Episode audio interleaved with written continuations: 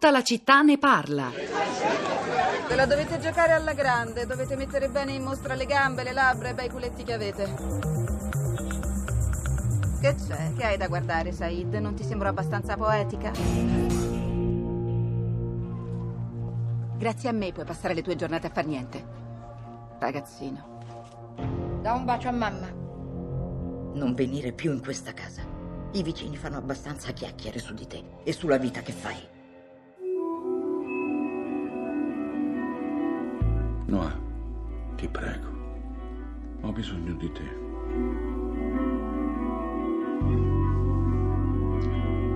Sei lesbica? Lesbica tua madre, che stronza. Ho voglia di te.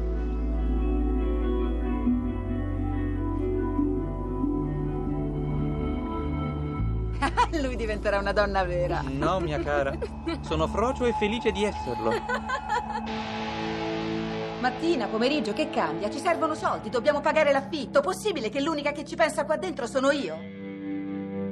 Ma che dici? Tu sei ancora giovane e bella. Comincio a dover strappare i soldi con i denti, come i cani.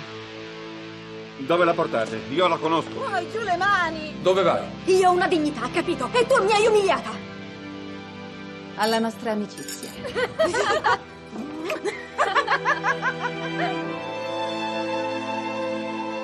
cosa vedi? Vedo un aereo. E dove va questo aereo? Vola verso un'isola molto lontana, dove saremo delle donne rispettabili e tutti gli uomini ci tratteranno da signore. Randa, Noah, Sukaina e Lima, insieme ad altre colleghe, offrono il loro amore a chiunque ne faccia richiesta. Sono tre corpi, eh, sono corpi esibiti eh, con eh, disinvoltura a Marrakesh, il mercato del sesso. E però le quattro amiche si fanno coraggio e superano le umiliazioni subite e continuano, nonostante la difficoltà, a sognare un futuro diverso. Sono le protagoniste di Much Loved, un film del 2015 diretto dal regista franco-marocchino Nabil Ayouch, che è stato presentato al Festival eh, di Cannes tre anni fa. Un riferimento cinematografico per arricchire questa puntata di oggi di tutta la città ne parla, mh, dedicata al, al sesso delle schiave, allo sfruttamento, alla tratta che riguarda in particolare le tante, tantissime, troppe giovani donne che arrivano dalla Nigeria e da altri paesi dell'Africa subsahariana e finiscono vittime di una rete criminale in grado di agire e colpire sia in Italia sia in Africa. Poi abbiamo capito come in realtà lo sfruttamento sessuale sia un fenomeno che tocca anche eh, e si va a sovrapporre a quello dei braccianti agricoli e delle donne braccianti agricole nel sud Italia soprattutto. Rosa Polacco, che reazioni sui social network questa puntata che è stata anche un'occasione di riflessione sulla nostra sessualità, sulla sessualità di tanti maschi italiani che con queste donne vanno e che eh, rendono possibile l'esistenza di questa rete criminale. Ciao Pietro, buongiorno, buongiorno a tutti. Allora, le reazioni, va bene, comincio da questo, visto che me lo chiedi, sono diverse soprattutto eh, non capita spesso, nel senso che sui nostri profili social ci sono i commenti, i punti di vista, le esperienze degli ascoltatori, ma che una puntata per le sue voci, i suoi temi, i suoi racconti provochi mentre eh, si sta ascoltando negli ascoltatori delle reazioni di, così sensibili come, come oggi non, non, non capita spesso. Per esempio, eh, Rosanna scrive grande puntata oggi, sentire dalla viva voce di queste donne eh, quello che hanno subito è terribile, spero che qualche coscienza si sentirà turbata, così dice anche Tommaso sempre su Facebook, dice si stanno ascoltando cose terribili, com'è possibile che queste organizzazioni di schiavisti e picchiatori tra Italia e Africa siano impuniti? Eh, Laura sempre ascoltandoci dice ero in vacanza in Valtellina qualche anno fa andavo a acquistare frutta e verdura da due fratelli contadini cittadini abbastanza attempati, uno dei quali era sposato con una donna nigeriana. Mi aveva fatto pensare la situazione di quella giovane ragazza dagli occhi tristi che esprimevano una richiesta di aiuto alla luce di quello che oggi sento.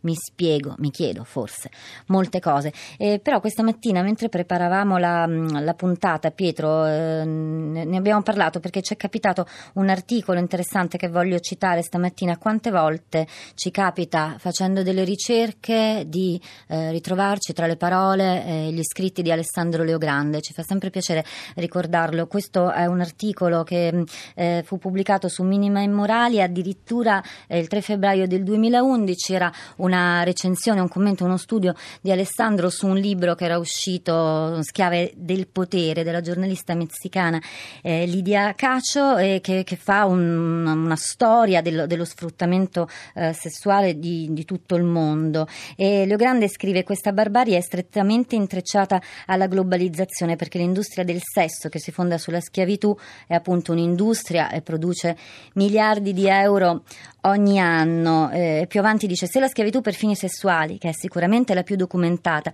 riguarda alcuni milioni di casi in tutto il mondo, il lavoro forzato ne riguarda altrettanti. Esiste un legame tra le due forme di schiavitù? Sì, perché non solo identiche sono le storie delle vittime, sono identiche anche le forme del dominio. Anzi, si può dire crudamente che i caporali schiavisti abbiano usato nel tempo le stesse forme e gli stessi metodi dei ruffiani schiavisti. Non posso leggerlo tutto, anche se non è eh, troppo lungo. Comunque lo trovate su Mini Memoriale e poi lo pubblichiamo anche sul nostro sito. Io stavo pensando se leggerlo o no, e lo leggo, un messaggio di una persona che è, non si firma, non so se sia un uomo o una donna, che ha ascoltato la testimonianza di Blessing Okeodon, questa donna che è stata anche premiata, l'abbiamo sentito dal Dipartimento di Stato, o forse era la testimonianza di Mary dalla Nigeria, anch'essa impegnata contro la tratta, che però non ci crede. E dice, no, era proprio Blessing, una che fa la genia informatica, ci ha stato solo raccontato che aveva un diploma di perito, non sa che bisogna, non bisogna farsi abbindolare dai riti voodoo e non sa che le sue connazionali fanno le prostituzioni prostitute in Italia e, e i mafiosi nigeriani, ci ha raccontato Mary questo, in questo caso, hanno fatto male a suo padre che per ora sta bene. Cosa aveva il padre? Il mal di pancia? Ok. Alessandra, Alessandra dice una cosa, fa una riflessione che, mm, diciamo, una correzione linguistica che accolgo con molto mm, piacere, volentieri, perché ci ho pensato anch'io. Citavo le fotografie molto forti di Francesca Commissari pubblicate sull'Espresso che si possono ritrovare online. Eh, lei dice però non possono in nessun modo essere bellissime quelle fotografie di un, drammatico, di un tale drammatico contesto, potremmo dire efficaci, significative, importanti per diffondere la conoscenza. Credo che Alessandra abbia ragione. Allora andiamo Partiamo da Riccardo, da Reggio Emilia. Buongiorno e benvenuto. Buongiorno, niente, mm, come vi dicevo nel messaggio che vi ho scritto prima, volevo dare diciamo, un'integrazione della mia visione un po' del problema vissuta anche per le mie esperienze professionali. Io qui su Reggio Emilia faccio il portalettere e mi trovo a, a girare anche in zone diciamo, particolarmente calde per quello che è eh, problemi diciamo, sociali o presenza anche di prostituzione. Eh, nella fattispecie nella stazione della nostra città la prostituzione è arrivata già da qualche anno anche eh, diciamo nelle ore del, del giorno di, di, pieno sole e, ehm, e, si sono affiancate persone, persone prostitute anche di diverse nazionalità, ci sono parecchie presenze anche di ragazze cinesi che fanno questa cosa.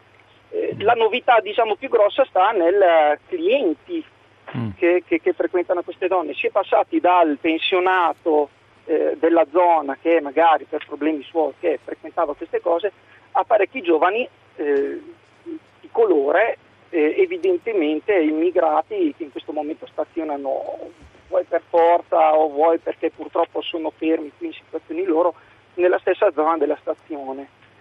Eh, questa cosa a me ha suscitato un paio di, sicuro di, di, di, di reazioni e di pensieri.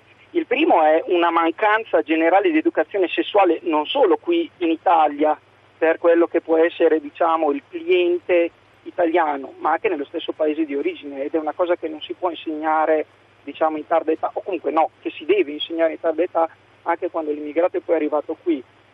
L'altra è molto molto molto più amara ed è fondamentalmente un segno di nuova integrazione avvenuta, però malata perché le prime cose che purtroppo si imparano e, e, e, i primi comportamenti che si prendono nei nuovi paesi in cui si va ad affrontare una vita spesso e volentieri sono purtroppo quelli malati. Beh, la prostituzione c'è ovunque, non è che in Africa non ci sia nei luoghi di partenza. Certo, forse per chi non ha davvero alternative individu- nel trovare un partner sessuale, chissà.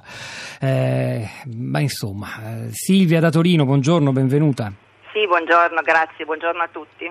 A lei la parola, Silvia. Eh sì, allora io eh, sono stata colpita da questa trasmissione perché noi siamo una casa editrice che Neoselezioni che fa della narrativa sociale e abbiamo pubblicato questo libro di Giorgina Altieri che si intitola La bella vita di Elida l'Albanese e che è un libro proprio contro la tratta degli esseri umani, nel senso che eh, stato, racconta una storia vera purtroppo, naturalmente tutti i luoghi e i nomi delle persone sono stati cambiati per evidenti ragioni e è una storia terribile, è la storia di una ragazzina eh, che fin da giovanissima viene venduta dai genitori, albanese, viene venduta dai genitori e poi credendo di sfuggire a questa miseria, a questo bordello di Atene dove è finita, in realtà cade nella rete della tratta e di lì in avanti gli succede di tutto, viene portato sulle strade a Piacenza, viene portato in vetrina in Austria, scappa, viene eh, ripresa eh, sembra una storia finta, cioè sembra una storia di spionaggio, in realtà